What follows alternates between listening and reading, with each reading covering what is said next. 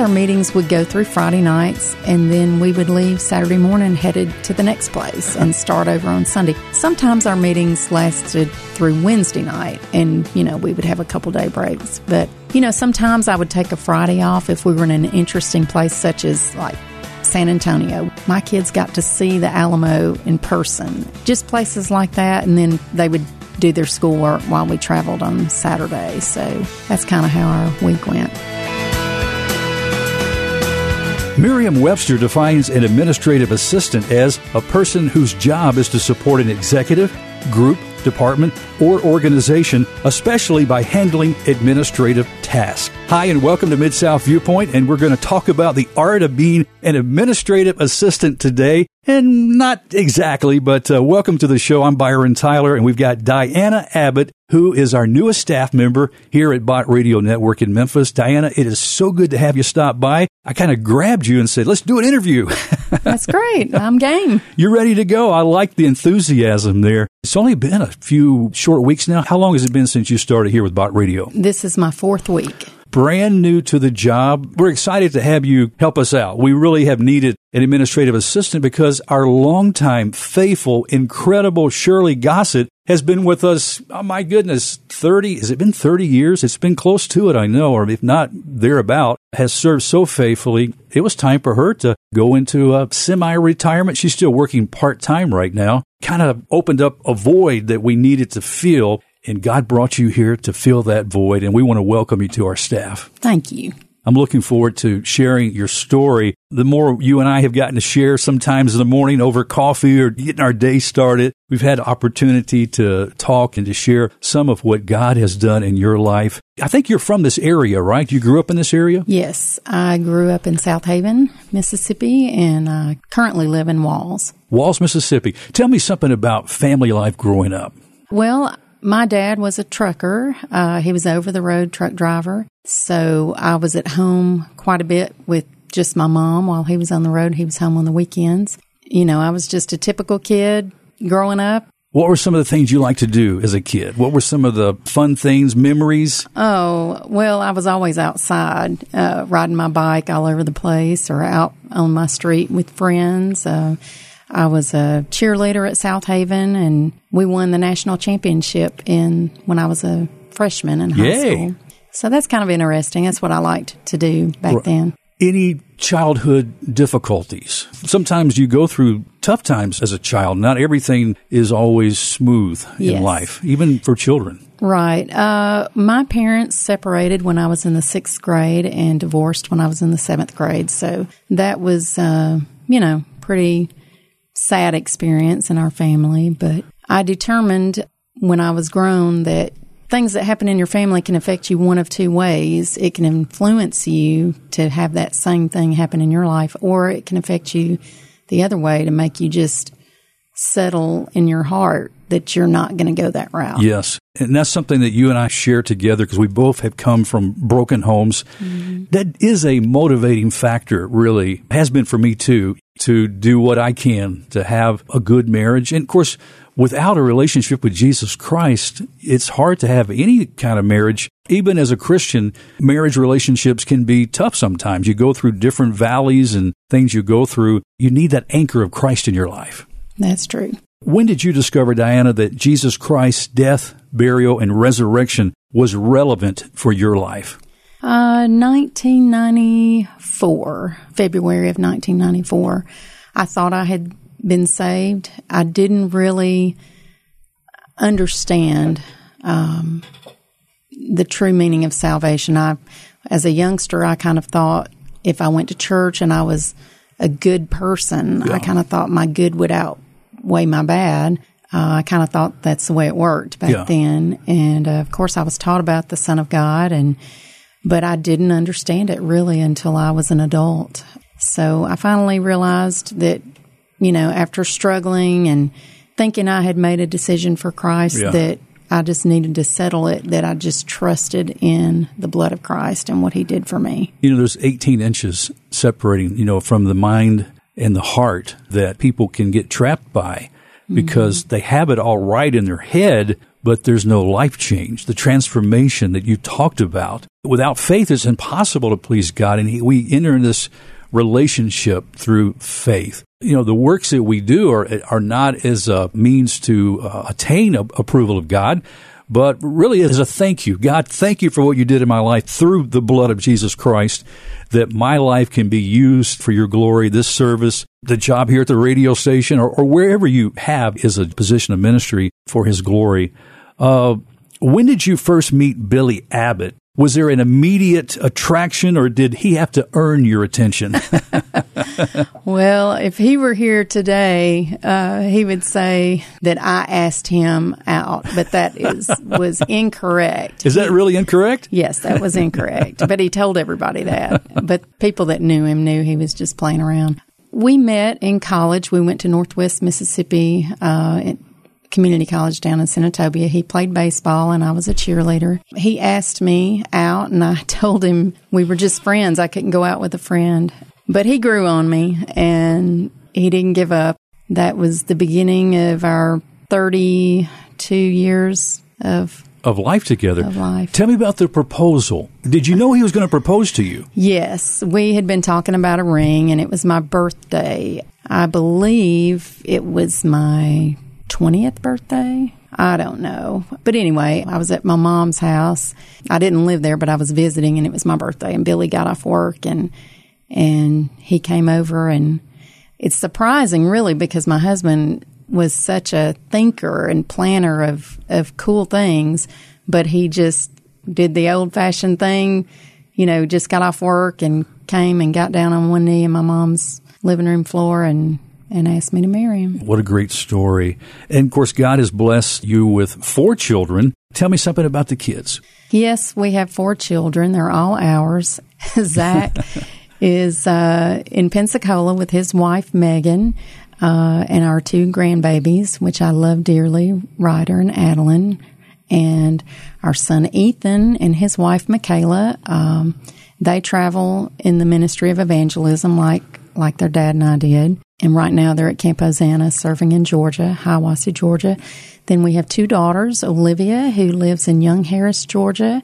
She just moved there on her own. Priscilla, our baby girl, is serving at Camp Ozana this summer as well, and she'll be coming back next weekend. Yeah, and we were going to talk more about this camp in a few moments, but there was that initial call on your lives together into ministries. You talked about you had a traveling evangelistic ministry where you, Billy, and the children traveled all over this country sharing the gospel. So what was the circumstances that led up to, because at that time, there was no thought of going into ministry full-time, was there? No. We had been married about four or five years. My husband was a truck driver for triple A Cooper in Memphis. Uh, he worked in the city driving a truck. And uh, he just kept struggling with the idea, has God called me to preach? We were just church members at wow. our church. So he finally did answer that call, and we sold our house in Walls at that time and moved to Shelby, North Carolina. Were you on board from the beginning? What did God do in Billy's life? He was wanting to move Billy from a, a trucker's life to this ministry. Well, I was one hundred percent in support of it. Uh, you know, it was scary to me. I didn't, I had never really left home before. And the thought of, you know, leaving my mom and dad being so close by, and we had the two boys at the time. And so taking our boys away from the grandparents was kind of a rough thing, but um, well, plus you were given a, a check that you knew was coming in every week or two. Well, he actually was able to transfer to Charlotte with triple A Cooper, and which was an hour away from Shelby, where he was going to be going to Bible college. Uh,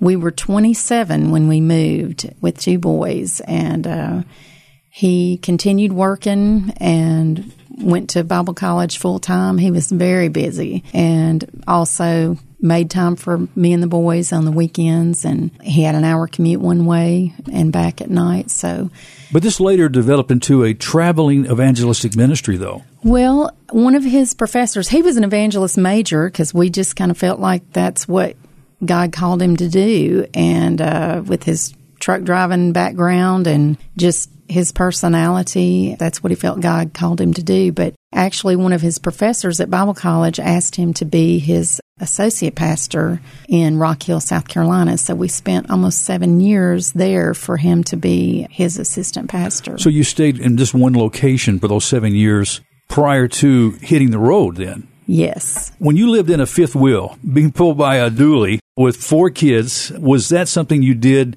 during certain times of the year? Was it throughout the year? No, it was throughout the year. We actually, I remember the day I called my mother. We had been talking about us selling our home in South Carolina to go into full-time evangelism, and the scheduled date was April of two thousand five. We were going to launch out into evangelism and leave. Billy was leaving the full-time job at Southside Baptist Church in Rock Hill, South Carolina. That was scary because you go from a steady paycheck and something that you're familiar with and comfortable with to a life of faith that literally we depended on God to just take care of us, because my husband never told a church I have to have this much money to come or anything. It was just strictly by faith that we went from different churches. And, you know, we sold our home in, in Rock Hill. We moved our church membership back to Mississippi, and we just made our fifth wheel travel trailer that we had just bought our full-time home. We were in it all the time. If we weren't in a meeting, we were parked behind our church in Mississippi. In the first couple of years, you know, that was Tell interesting. Tell me about life with four kids. I mean, how old were the children at this time? Uh, Zach was in the Seven, end of his seventh grade year when we went into evangelism. I was pregnant with Priscilla at the time, and I, I was telling you this when I called my mom to tell her, you know, we were going to do this, and she said, "Oh, Diana, five of y'all living in a travel trailer." I said, "Well, actually, Mom, it's going to be six because I'm expecting." But oh. It was great. Some of the best times. I mean, yes, it had its trials and, you know, breakdowns and blah, blah, blah. So what was like a year look like, schedule-wise? What was that like? Uh, you know, the first couple of years, you just, Billy just took meetings. You know, if somebody called him in Chicago and somebody called in Florida, he scheduled those. And we'd crisscross the country going to different places that were opposite.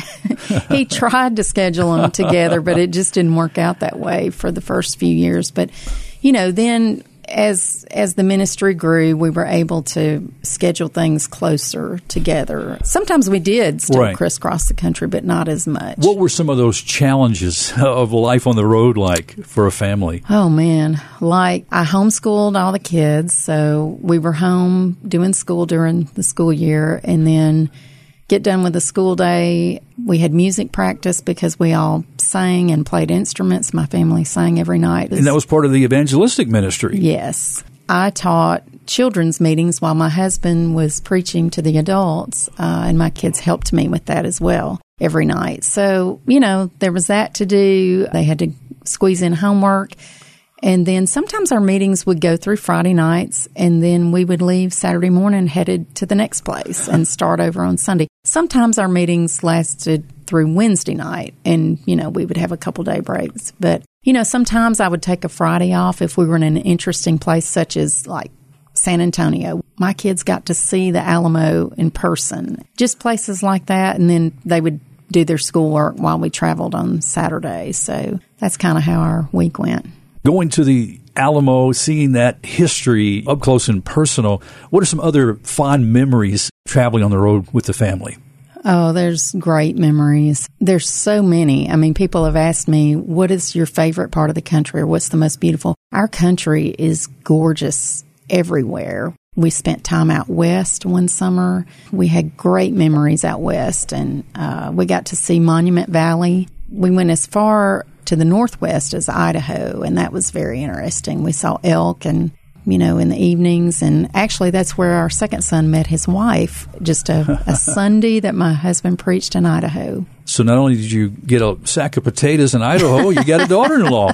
Right. Diana, what did you learn about the Spirit of God moving in the lives of the people that you ministered to? Uh, it was so exciting to see God move and use my husband uh, in different ways while we were there. You know, sometimes a pastor had been praying for someone for a long time, or maybe a church member had been praying for a family member, and maybe they could get them to come during that week of revival, and sometimes we saw somebody that had been prayed for for years wow. make a decision for Christ, and that was so exciting to be a part of that. I loved to be in those churches and meet all these people. I loved singing with my family. Those were some of the best memories that I had, and even just traveling, some of the memories I have of just being in the truck and and going and things that we saw, and it's just some wonderful memories. Diana, you mentioned a moment ago this Camp Hosanna, a tuition-free week-long camp for ages eight to seventeen, located in Hiawassee, Georgia, that was founded back in two thousand three by Stan and Spring Wood. This camp became a passion for the Abbott family. Absolutely. That is one of our favorite places in the world, definitely. What did you see God do in the lives of campers? I can't imagine kids coming to camp. That can be a real turning point. Oh, yeah. Well, just seeing God work in some of these kids' lives, uh, I was amazed at some of the things that young kids are exposed to in this world we're living in. It's it's really sad. Young kids exposed to things they shouldn't be, pornography or just all kinds of things, abuse, things like that. And just normal kids, too, come to camp, and just seeing God work in these kids' lives. And, you know, maybe they've never seen true love, people that care about them. Yes. And they saw that. My husband always said Camp Hosanna was a place where you could give love and receive love. And these kids, we just, we fell in love with the camp when we went. After fifty-one years of life on earth and just over thirty years, close to thirty-two years of marriage, Billy was called home to heaven. He was. You know, it all happened at Camp Hosanna last summer. We had no idea that he had anything going on with his heart. He seemed like perfectly healthy. I would have said he was the healthiest that he had been. You know, he didn't have health problems that we knew of, but he sent me on an errand to pick up something for the camp two and a half hours away. And uh, when I left, he had hooked up his trailer to his dually truck, and he was strong and had been working on a trailer outside, and he seemed perfectly fine. But when I, I got a call just a few hours later that he had gone home to be with the Lord, the Lord took him. Suddenly he just didn't feel well and went to go lay down and take a nap, and he went home. God bless you, Diana, for you and the children and the grandkids. Just what I have learned in our brief time knowing you about Billy's life and his love for his family, his love for God and for kids and for people coming to know Jesus. I, I found this message from a camper I'd like to read. I met the Abbotts about twelve years ago. Every year they came to our church, and every year Brother Abbott would try to get me to come work at Camp Hosanna, and every time I said no. Then six years ago, at the age of twenty-one, he asked, just like he always, and I asked, what would I do there? And I did not want to work with kids. He said, you could work in the kitchen. And I told him that I can't cook. Then he said, you could do housekeeping. And I told him that I could do that. I loaded up our van, and Dad dropped me off in the summer of twenty fourteen. Little did I know that summer would be a turning point in my life. I went to the first staff meeting, and Brother Abbott introduced me as the kitchen worker, and I said, what? Well, it's too late now. If I didn't know how to cook, I was going to learn how to cook. I was put in an unfamiliar setting, but I was exactly where God wanted me. I learned so much from the people I worked with, lived alongside, and came to love the Abbott family so much. As a young lady who grew up in a Christian home and had been in Bible college, I knew my Bible and all the right things to say, but I was a camp worker counseling young women unsure if I was saved. One night, I spoke with a young lady who was also unsure of her salvation, and I realized I could not help her because I needed help myself. I went to Missus Diana Abbott, and she shared her testimony, which spoke to my heart, and it was like I could see everything so clearly that July night, sitting in the passenger seat of their S U V. I asked Jesus to save my soul. Thank you, Brother Abbott, for your persistency, your friendship, and your faithfulness. I hope and pray that I can touch a life like you touch mine. Katie. Diana. I know exactly who that is. That's the life God calls all believers to. Persistent, friendly, and faithful. Do you recall that story? Oh, yeah. I knew exactly who you were talking about as soon as you said it. What's been your main comfort and strength this past year? Well, the moment I got the news on the phone when I was two and a half hours away, I just thought, you know, I've trusted the Lord all these years. I'm going to keep trusting Him. And the first Bible verse that, that popped into my head was, His ways are not our ways. His thoughts are not our thoughts. I know that God can be trusted with my life, and I don't understand why those things happen because Billy seemed to be in the prime of his life with so much more work to do, with camp starting. This happened on a Thursday. Camp was starting the first week of camp on Monday. Everyone was floored. I, I didn't understand because I felt like he had so much more work to do, but but his work on earth was finished. Yeah. And I just knew that the Lord would be there for me. Yes. And His Word has comforted me more than anything. I mean, there have been so many wonderful people that have been praying for me, that reached out to me and my family during those days and still do. I've still got people praying for me daily, and I can feel that. And I appreciate it so much that people do pray for me still and love me. But uh, there's no comfort like the Word of God can be to your heart and just give you that peace in your heart from Him daily. Diana, you've invested your life in the gospel. That doesn't mean that there's always going to be, uh, you know, roses and an easy path. God carries us down some valleys sometimes, but He never leaves us or forsakes us. He promises that He will never do that. You know, I can't help but think that somebody might be listening to us today, and maybe they've been trying to get all they can out of their life, but not really understand the meaning of what life's about. You know, the Bible says, what should it profit a man if he gain the whole world and loses his soul? The soul is so valuable, and this life is so short. Like you said, we don't know our days. So it's so appropriate, really, for us to know God. And He's made it possible, right? He has. You know, I've I've heard my husband preach many times, you know, we have a timeline, the day we're born, the day that we're going to die, and we're walking in between, and nobody knows when that day will be. And I just assumed, like everyone else, even though I knew that, I know that our days are numbered, and I know that uh, we're not promised tomorrow. But now I know from experience that nothing can be wrong. God can just choose to take you in an instant, and you're gone. You've got to be prepared. That's why it's so important, friend, to reflect on those things that stood out in Billy Abbott's life: persistency, the friendship, and the faithfulness. And I would encourage you to use that as uh, some markers in your life. Are you being persistent? Are you being faithful? Are you being friendly? I like that word friendly and friendship because Jesus was a friend. He was a friend to sinners, too. He was investing in the lives of people who needed to know God. They were lost, and that's what He's done for us, paying the price for our sin on the cross through His death, His burial, and His resurrection, the hope that we have in the gospel of Jesus Christ. Diana, thank you so much. I, I thank you for sharing your story, and I know it's going to be an encouragement to many who are watching and listening today. Hey, thanks for being here and, and having fun with us here in the office. We have a few laughs, don't we? Yeah, we do. We can't help but not.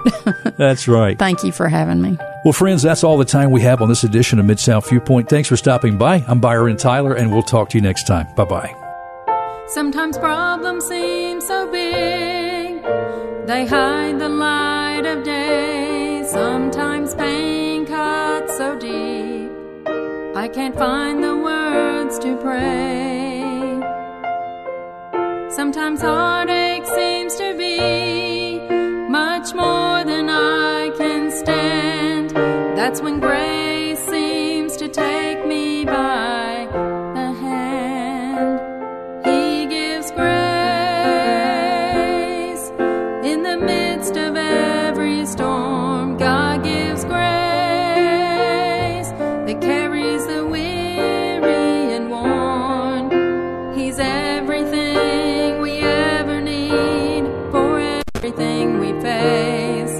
So remember when it seems you can't